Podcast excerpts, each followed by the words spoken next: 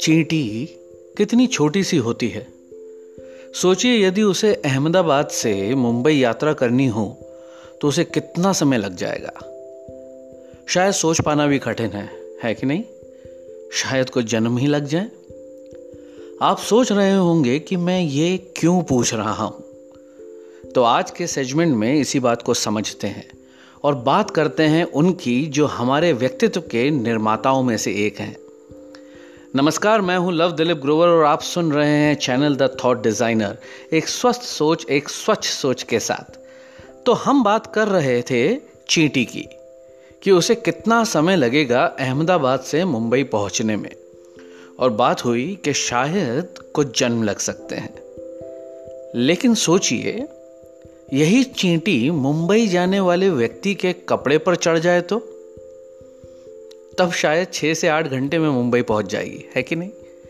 ठीक उसी प्रकार, अपने प्रयासों से अपने लक्ष्य को पाना, अपने सपनों को पूरा करना भी उतना ही कठिन हो सकता है, जितना कि एक चीटी का खुद ब खुद अहमदाबाद से मुंबई पहुँचना। इसकी अपेक्षा, यदि हम एक गुरु का एक शिक्षक का, एक टीचर का हाथ पकड़ लें तो सोचिए कितनी सरलता, कितनी आसानी से उनके बताए तरीके और रास्ते से आपको आपकी मंजिल मिल सकती है और आप अपने सपनों को पूरा कर सकते हैं। कितना सौभाग्यशाली होता होगा ऐसा कोई व्यक्ति जिसे एक गुरु, एक शिक्षक, एक टीचर, एक मार्गदर्शक को अपने जीवन में पा सके।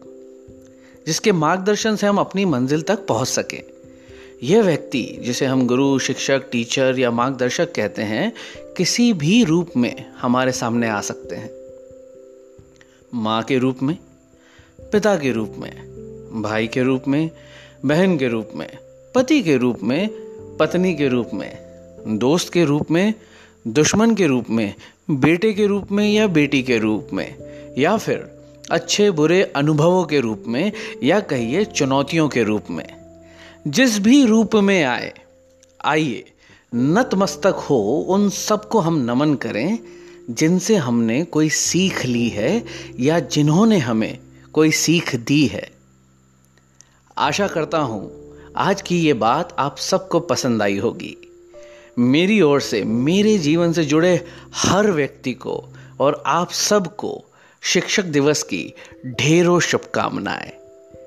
बहुत बहुत धन्यवाद। जल्द मिलेंगे।